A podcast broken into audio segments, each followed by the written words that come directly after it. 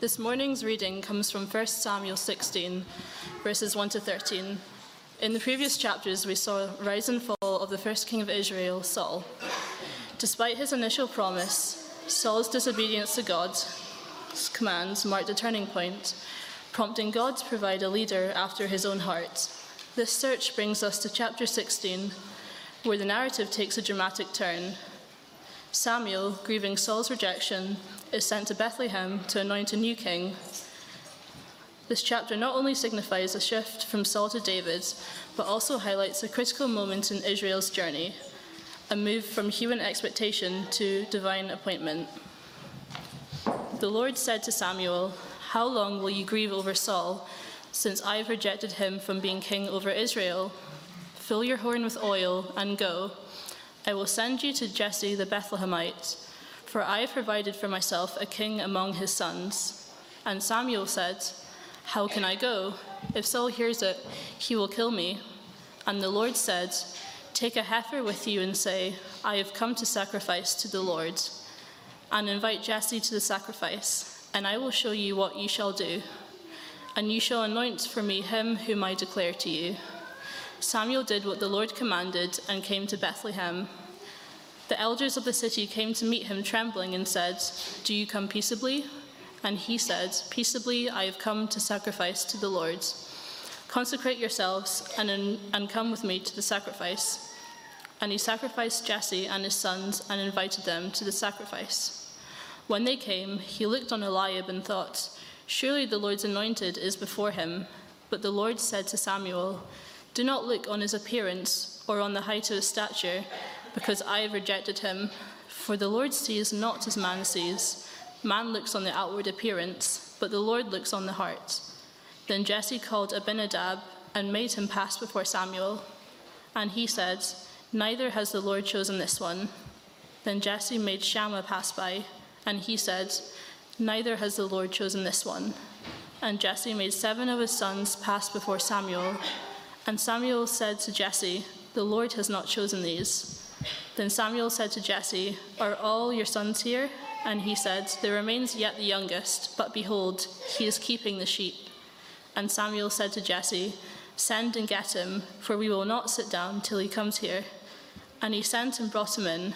Now he was ruddy and had beautiful eyes and was handsome. And the Lord said, Arise, anoint him, for this is he. Then Samuel took the horn of oil and anointed him in the midst of his brothers. And the Spirit of the Lord rushed upon David from that day forward, and Samuel rose up and went to Ramah. This is the word of the Lord. Good morning. Can I uh, add my welcome to Seamus's? Uh, if you're visiting today or if you're watching online, it is great to have you with us. Also, maybe add my thanks to Seamus uh, for everyone who um, has taken part in serving uh, the church family this morning. As I say, maybe if you're visiting, if you're new around here, uh, or if you're, if you're watching online, you maybe listen to that reading and you're thinking, what a strange thing to do. It's 2024. It's maybe one thing to read the Bible, uh, but to read this piece of the Bible that's about a a king being anointed, some random shepherd boy, that seems quite disconnected from where I'm at in Aberdeen in 2024. Maybe you came, maybe you're watching because you're like, I need to get a bit of my life fixed. Uh, I've got some problems, and you think coming to church will fix that. And well, of course, it may. But our conviction, really strong conviction, is that the Bible, the Bible does the work of God through his Spirit. Uh, all things that were written in the past. Uh, the, the, Apostle Paul, who, who, writes a lot of the New Testament, he, he writes to the church at Rome, these things were written for our instruction, for now. Um, the immediate impact on that day was obvious, but now, after thousands of years have elapsed, our conviction remains that when God's word is proclaimed, God's voice is heard. So it's not just a talk. Um, beyond the voice of me, It's possible that we might be summoned by God. We might hear from God, not simply just processing the information. Well, I understand that part, but I didn't understand that part. But rather, we actually have a divine encounter with the living God this morning through the Word of God by the power of His Spirit. That's our prayer. That's our longing. That's our expectation for what happens when someone gets up to preach. Let me pray for us that that might happen. Lord God, we do thank you uh, that this word has been preserved, that it is for our instruction uh, now. And so, Lord, we pray that we would have this divine encounter with you, uh, that you would open our eyes, that you would soften our hearts. You might need to strengthen our hearts where we feel weak and wobbly. Um, but it is our longing, it is our expectation that we would be transformed by your word this morning. In Jesus' name, amen. Now, we know uh, from previous weeks that the people's choice of a king, uh, motivated by their desire to be like the nations around them, so they saw what people around them were doing, they made choices that was based on what other people were doing around them, uh, we've learned that that was actually a rejection of God as their king. Samuel was responding to uh, the initiative on their part of the people, uh, and he took it personally when they didn't want the king, and feeling that their request for a king was because they had decided that he was too old and too decrepit, and uh, he definitely would have been considered old by Seamus, uh, but not, he was no longer good, uh, and he was sufficient, insufficient sufficient then as a, as a leader. But God said, remember, He said to Samuel, He said, It's not you that they're rejecting, Samuel. It's me that they're rejecting. When people make decisions that turn away from what God's doing, it's not about the people around you, it's not the church, it's God that they are rejecting. And so we have this strange paradox prior to our passage. In their desire for a king, they are actually rejecting the one who is king. And they, they get this king and they discover that they, that they have a king who, who disobeys God. And actually, the king who disobeys God offers very little hope for the people under his rule. What possible chance is there for people who have a, a king who disobeys God? So, who is the real king? And so we discover that God says, Well, now, well, now for myself, I have chosen a king. And our passage today teaches us to see as God sees. And it starts with the Lord's lens in leadership. Look at the first five verses verses 1 to 5, the Lord's lens in leadership. You see, despite Saul's promising beginnings, his stature, his handsome appearance, he, he floundered and he, and he failed and he was ultimately rejected. And in chapter 15, if you just slide your finger back up the page, or maybe you need to turn back a bit, but you'll see in verse 26 Samuel's response to Saul's request for companionship. He says, I won't return with you, for you have rejected the word of the Lord, and the Lord has rejected you from being king over Israel. That graphic interchange that then follows with the tearing of Saul's robe, and, and, and Samuel immediately uses the metaphor. Look at 15 28. He says, The Lord has torn the kingdom of Israel from you this day and has given it to a neighbor of yours who is better than you. And so this little pointer sends us forward as a reader, making us think, or it should make us think if we're slightly switched on, well, who's that replacement going to be then? So the chapter ends, uh, as Andy took us through last week, with Samuel grieving over Saul. And we read in the final verse uh, of 15. And, and, and since originally there would have been no chapter breaks, so that big number 16 wouldn't have, norm, wouldn't have originally been there. It would have just flowed right through. So it's no surprise then that 16.1, which is where we start today, is still about Samuel's grief. And, and so God's question to Samuel is a fair one. He doesn't ask Samuel, he doesn't say, Why are you grieving over Saul? God understands this. But he says, how long are you going to grieve over Saul? We, we often respond to circumstances in light of how they affect us, don't they? Our own psychology, our own personality, our own physical being means that we know what the, the writer to the Ecclesiastes means when he says that there's a time to mourn and there's a time to dance. And what it becomes clear here is that Samuel's not a, a distant prophet that is, that is uh, sorry, so he's not a prophet that's distant from all that's unfolded. He is the one who brings the word of God uh, to bear on all these people and their lives, but actually he's not removed from the effect of that and, and, and them, the events themselves. He knows that God has done great things for the people, and so it grieves him to see them as they are. Remember, he said, I will not sin by ceasing to pray for you. And this is part of the, the, this is part of the responsibility of being a shepherd of the people.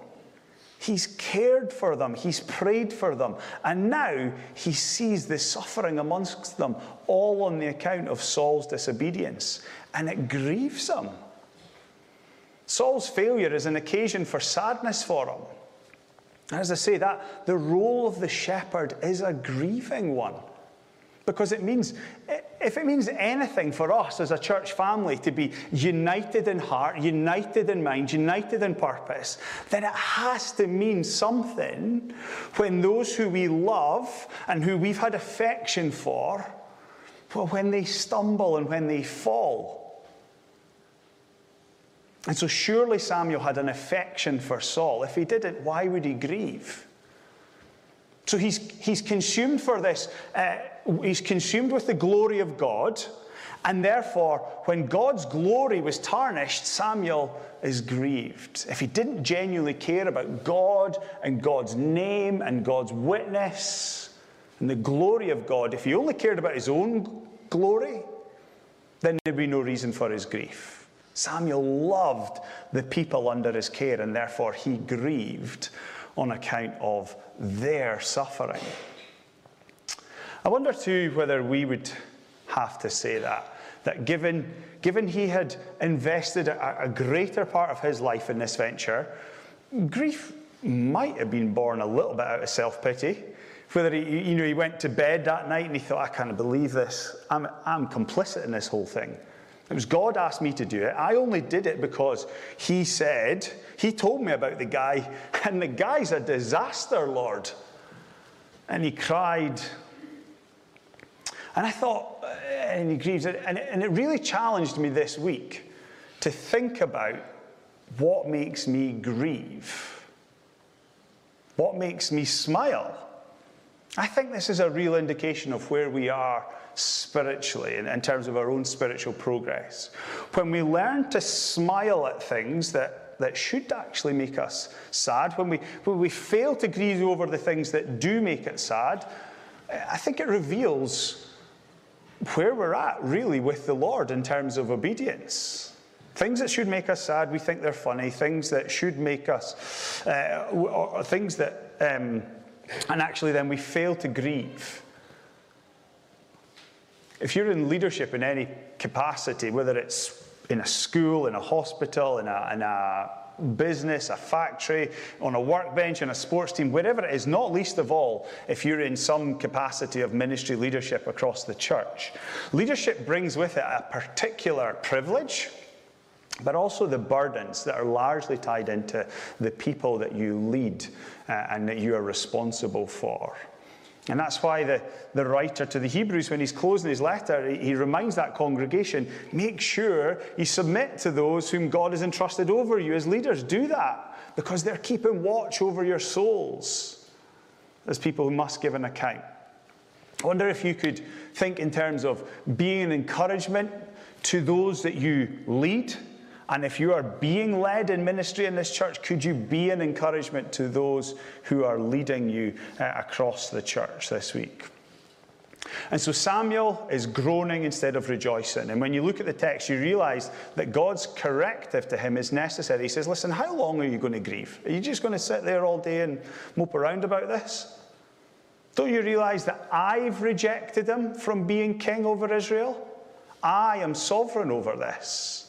This is not taking me by surprise. So it's time now, Samuel, to forget those things. They're behind us, and we're going to press on. And so he gives him a really clear assignment. Look on with me. He says, Fill your horn with oil and go. I'd love to say that to our ministry apprentice, Pete Barron, when he asks if I, if I, if I got anything I need him to do. Fill your horn and get going. It'd be quite surreal for him, wouldn't it? But, but what a wonderful thing is that when you go on and you read further down in the text, look, verse 4, it says, And Samuel did what the Lord commanded. This is what I love about Samuel. You see, as we consider him in these chapters, it's not on the account of his originality, the originality of his ideas, not because he's a particular initiative taker. There's no evidence of that either. Eh, but, but the way we see him as someone who just does what he's told. He was told, fill your horn with oil and go. And Samuel did what the Lord commanded. How spectacular is that? Doesn't have to be big. Uh, most of the commands of God don't involve any great drama. There's no, uh, uh, and, and, then actually when he when he's he's not burdened by what's happened in the past. Ah, it's not like oh, we tried that before, it didn't work out too well, or actually, Lord, I'm not really that gifted in uh, the horn of oil filling thing. Uh, one time. It was enough as far as I'm concerned. Uh, on the basis of that whole Saul thing, I'm not really sure I'm ready to get back into action, fill my horn with oil, and give it a second go. God says, I will send you to Jesse the Bethlehemite, for I have provided, or I have provided for myself, a king among his sons. So he's going to be sent to Bethlehem. And a Bethlehemite is someone from Bethlehem. Do you understand? So an Aberdonian is someone from Aberdeen, a Fifer is someone who is what? blessed. and so the Lord has seen among the sons of Jesse a king for himself. Now, interestingly, the, the verb here, uh, the, the Hebrew verb that we see rendered here, provided, is actually the verb to see. Uh, and the verb is repeated seven or eight times through the text, all the way through this chapter. So we're not going to go into all of them, don't worry. But it's not always, it's not always translated see or looks. Uh, here in verse 1, it's translated as provide. Down in verse 17, it's translated as provider again. But the whole chapter really is about seeing. It's about seeing what and how it is that God sees in a way that man, that you and I do not. So he's been dispatched to Bethlehem, down the road about 11 miles, not very far in our, in our terms, but it would have been quite a long time, uh, a long way then. And for those of us who are familiar with the Bible, Bethlehem maybe rings uh, a bell. If you were around in 2019 when we went through uh, Ruth, some of the drama and the beauty of that book, you might know that in chapter one, you've got these two widows, ladies, they arrive in Bethlehem, and the writer tells us that they've came to Bethlehem at the beginning of the barley harvest. And, and Ruth meets Boaz, they get married, and then they, and that Jesse, that Samuel is to go and meet, is Ruth and Boaz's grandson. So the one we're looking for is actually Ruth, great grandson. So it's quite exciting. You're starting to see these things aren't just plucked out of uh, obscurity, but actually we're reading through history uh, in a particular area and time. So you fast forward in time, and who would have thought in this tiny little place in the middle of nowhere, the next chapter in God's unfolding plan uh, of uh, his sovereign plan was about to unfold. Now, Samuel, at this point, I'm certain at this point, Samuel could never have understood the extent to which his obedience was vital to the ongoing story of God. And that's true for you and I today and tomorrow. Most of us do not understand, or we will not understand when we obey. Some of us, actually, we're just quite determined people, and so some of us will obey out of sheer commitment to obey and, and we may live our lives and we never know the act of obedience, what that's actually meant in the providence of God, whether it was the bystander, uh, a family member, or, or someone within our sphere of influence. Others, we'll have the blessing of being obedient to what God was calling us to do. And actually, we might see the fruit of that in our lifetime. Our chairman of the elders, Pete Smith, he talks about spiritual FOMO. He has fear of missing out on what God's doing. And so he just says, oh, why not? Let's just do it. Why not? Let's just do it. Why not? Let's just do it. Because he wants to be obedient to what he thinks God is calling at any time. Um, and his fear is we miss out on actually seeing God work. But back to our story. Samuel uh, responds. He says, How can I go? If Saul hears it, he'll kill me. Saul is increasingly unhinged by this time. He's capable of doing just about anything. And so Samuel says, I want to obey, but I don't want to get killed, which is fair. I think we'll allow him that. Okay, but I don't think any of us would judge him on that basis. And so the Lord says, Well, listen, take a heifer with you and say, I have come to sacrifice to the Lord, and then invite Jesse to the sacrifice. I'll show you what you'll do. I'll show, and you shall anoint him for me, uh, whom I declare to you. So you have it. It's quite a straightforward assignment. Fill the horn with oil. Okay, but I don't want to get killed. That's okay. I've got that covered. Take a heifer with you. So we're not going to hang around on, on this too much, but it's interesting that God is telling Samuel not to declare all of what's going to happen. Do you see that? He's not saying, don't play all your cards at once. Just tell them what they need to know so we can move on to the next part. And, there is a certain degree of concealment in this. And it's proper, I think, in certain, uh, certain circumstances to conceal some of the truth. It's not telling lies. It's impossible to read this text and remove God from it.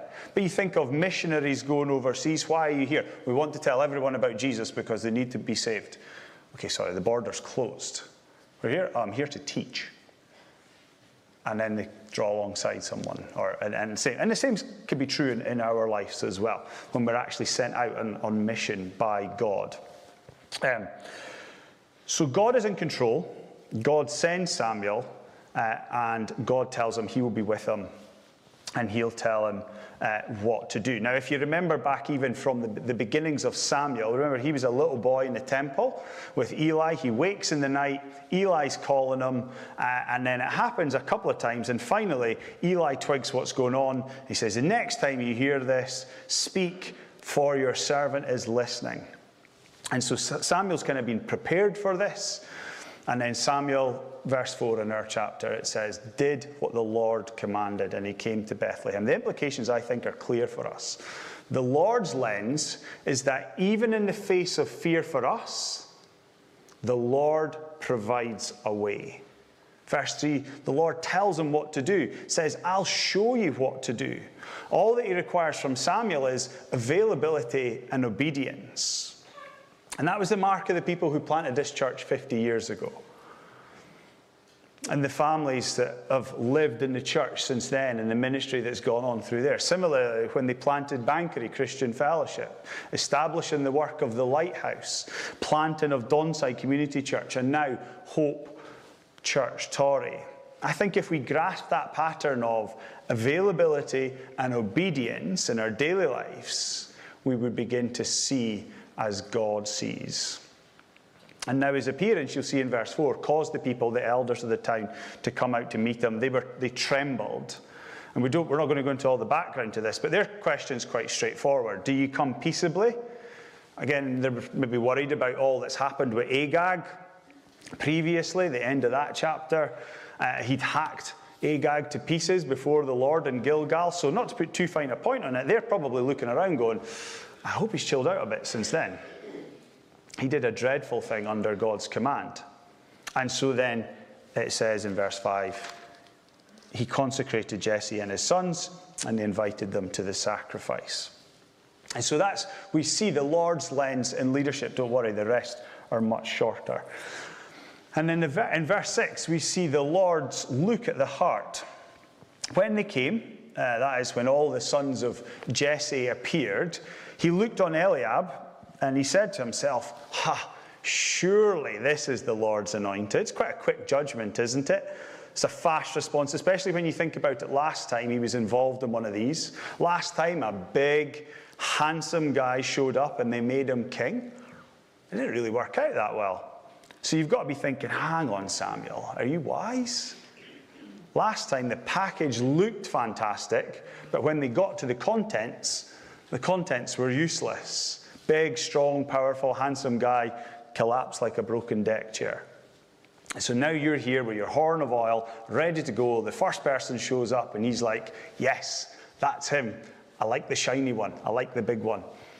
Uh, and yet, something about his, so, and something about his outward appearance made him go in that direction. And then this is where the Lord needs to adjust his thinking. Look at verse 7. It says, The Lord said to Samuel, Do not look on his appearance or his height or his stature, because I have rejected him.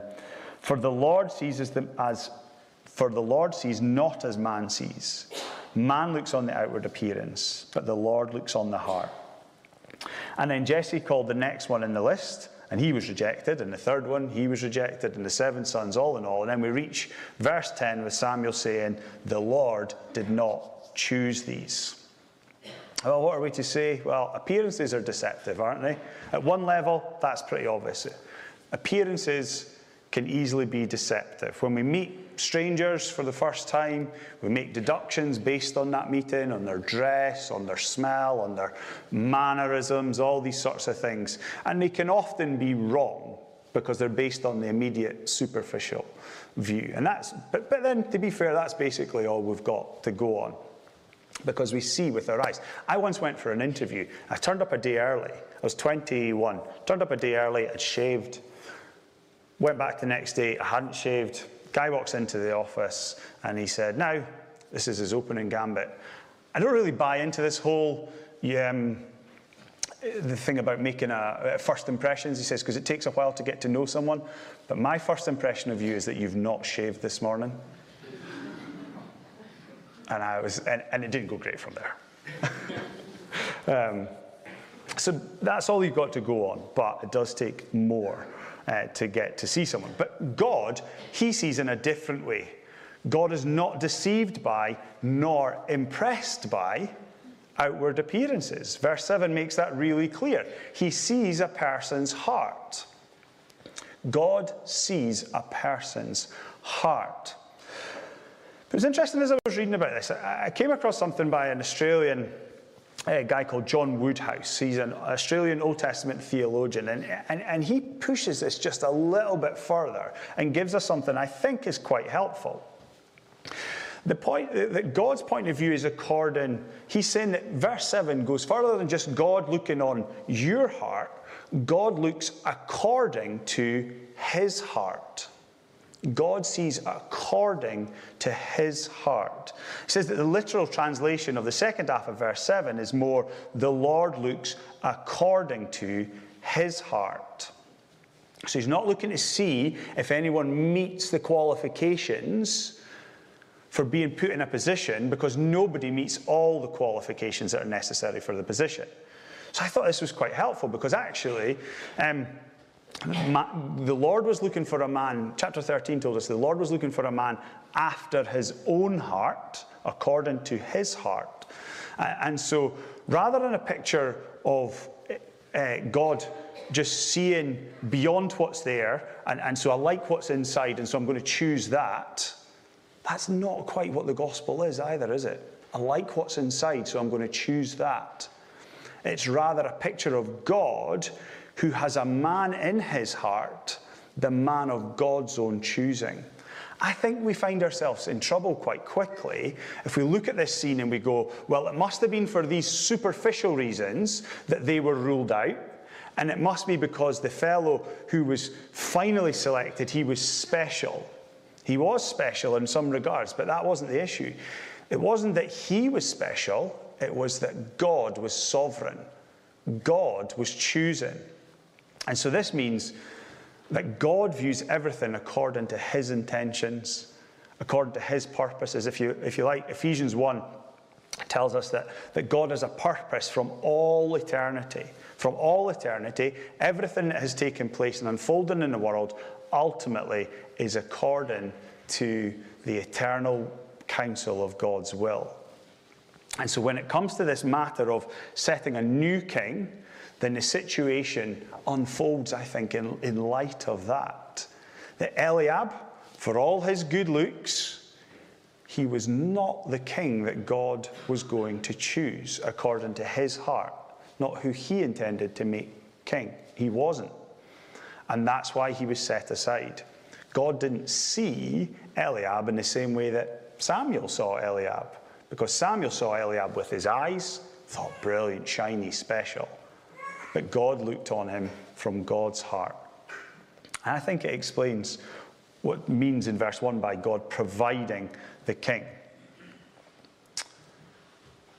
So his account, God's choice then, is not on account of any particular fondness he has for an individual, an individual not because he has a particular liking to David, uh, a, a liking that he doesn't share for the other brothers, that David's got a particular special quality that makes him attractive to God. What it emphasizes is the fact that God, because he's God, because he's sovereign, he is able to divinely select the one who is to be king. So, this new king was going to be the one that God had sought according to his own heart. And God leads and guides Samuel that way. I don't know what the brothers would have been making of it. They would have been like, oh, for a brief moment, thinking, oh, I'm about to have a very noble journey in life. And then all of a sudden it's like, no, thank you. You can sit down, you can sit down, you can sit. Other five, you can all sit down as well. But they weren't, we must see that they weren't rejected because they were too good looking or they didn't look bad enough. It was because none of them was the one that the Lord had chosen to be for himself. The Lord had seen for himself a king. And so God's choosing love is grounded in who he is. When God chooses someone, it's based on not the whim that you or I would maybe, oh, I like that, so I'm going to do this. He chooses on his perfect and sovereign will. Back in Deuteronomy 7, verse 7, it says, It was not because you were more in number than any other people that the Lord set his love on you or chose you, for you were the fewest of all peoples. But it was because the Lord loves you and is keeping the oath that he swore to your fathers that the Lord brought you out with a mighty hand and redeemed you from the house of slavery, and so on. In other words, it was according to God's heart, according to his purpose. And that is why he chose David to be his king. That's how the whole Bible fits together. All of it's so he chose Israel to be his people, he chose David to be his king, he chose Jerusalem to be his city, and then it's all fulfilled and represented in the fulfillment of his choosing and unfolding plan in the person of work in Jesus Christ, his chosen servant. If you ever wonder how all the bits and pieces of the Bible fit together, it's impossible to understand unless you take a step back and you see the big picture of what God's doing. That's why over the years Jeremy has been so committed to and regularly trying to teach through the big picture of the Bible. It's amazing from the ground of eternity that God was at work in this way. Do you remember when so, when, so there's a scene where Jesus is on the cross and the people from below say, Come down from there if you are the chosen one of God. Nobody looked less like the chosen one of God than a mangled, naked body hanging on a cross. How could that ever be the one that God had chosen? So, what purpose was that? The purpose was that in him hanging on that cross, he was saving men and women for God's purpose and for God's pleasure. This is immensely helpful for us if you're a Christian. God didn't choose you because you were talented. That's both humbling and a relief. He chose you because He loves you. All that He asks from you now is availability and obedience. That helps us in our witness. We ask Him for the desire, the opportunity, the courage. If you're not a Christian today, this is both incredible, it's both an incredible warning and a comfort. Man looks on the outside. Maybe you think he sees great things. Maybe you think they must see terrible things. But God looks according to his heart. He sees you, and he sent his son to die for you as a rescuer. Now, we've only really got to verse 11, haven't we? So, let's lastly, really briefly, look at the Lord's light on the anointed. I'm just thinking of the text. We, we haven't even got to a mention of David yet, um, but those of you who love a pub quiz or trivial pursuit, uh, the first time the name David appears in the Bible is verse 13. So if you find yourself in a Christmas quiz at home group this year, that might just be one of the questions. There's your answer. Uh, and he says, Well, can I just ask, are all your sons here? And see, maybe with the right inflection, you know, a voice getting, uh, is everyone here? Uh, you get this amazing response. Well, we've got this one guy, he keeps sheep, but I didn't even really think to have him here, to be honest. Didn't seem to have any point in him being part of this. You see, he sees with his eyes but God sees according to his heart. And so Samuel says, No, I think it's very important that you bring him here. In fact, we won't wrap things up until he gets here. So he's sent, he's brought in. Um, we even have a description of him. It doesn't say anything about his height. The stature of Eliab, it was there. The stature of Saul, it was there. But there's nothing about his height. But we do have a picture of him. He's somewhat ruddy. The appearance, let me tell you, he's pretty good looking. It's sort of funny, isn't it? You know, he, he was ruddy, he had beautiful eyes, and he was handsome. And the Lord said, Arise and anointed, anoint him, for this is he. And then we see just in this last little verse, verse 13. And so the anointing takes place. The Spirit of God comes to empower David, and there in Bethlehem, away from the milieu of life, relative obscurity, in the company of essentially a select group of people, large, his own family, largely his own family, what has taken place. Although hidden from understanding to the physical eye, what has taken place is an event that, although unreported, will spread at that point uh, it was unreported, it would spread far and wide. And it would force people to say, who, who would have imagined that such an unlikely boy in relative obscurity would have such a role? Until we fast forward a thousand years, and still in Bethlehem, Micah writes, But you, Bethlehem, who are too little to be among the clans of Judah, even to be included in the growth, from you shall come forth from me one who is to be the ruler in Israel. Not because of the qualities of David, you see, but because of the sovereignty of God. God provided a king. He provided a king in David, and ultimately, he provided his king in the Lord Jesus. The challenge to us is to see as God sees.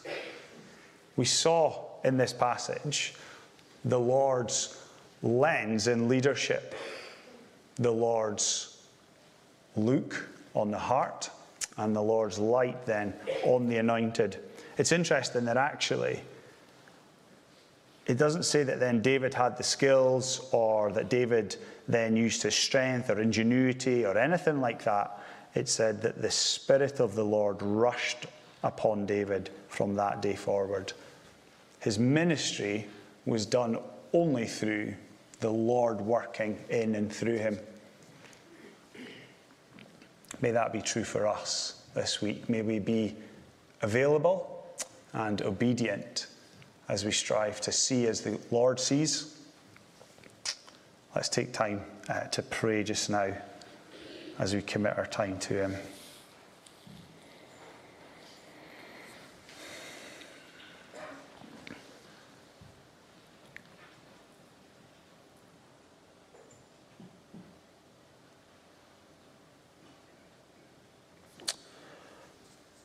Father, please help us to see that your purposes from all of eternity are clearly not about us, but about you.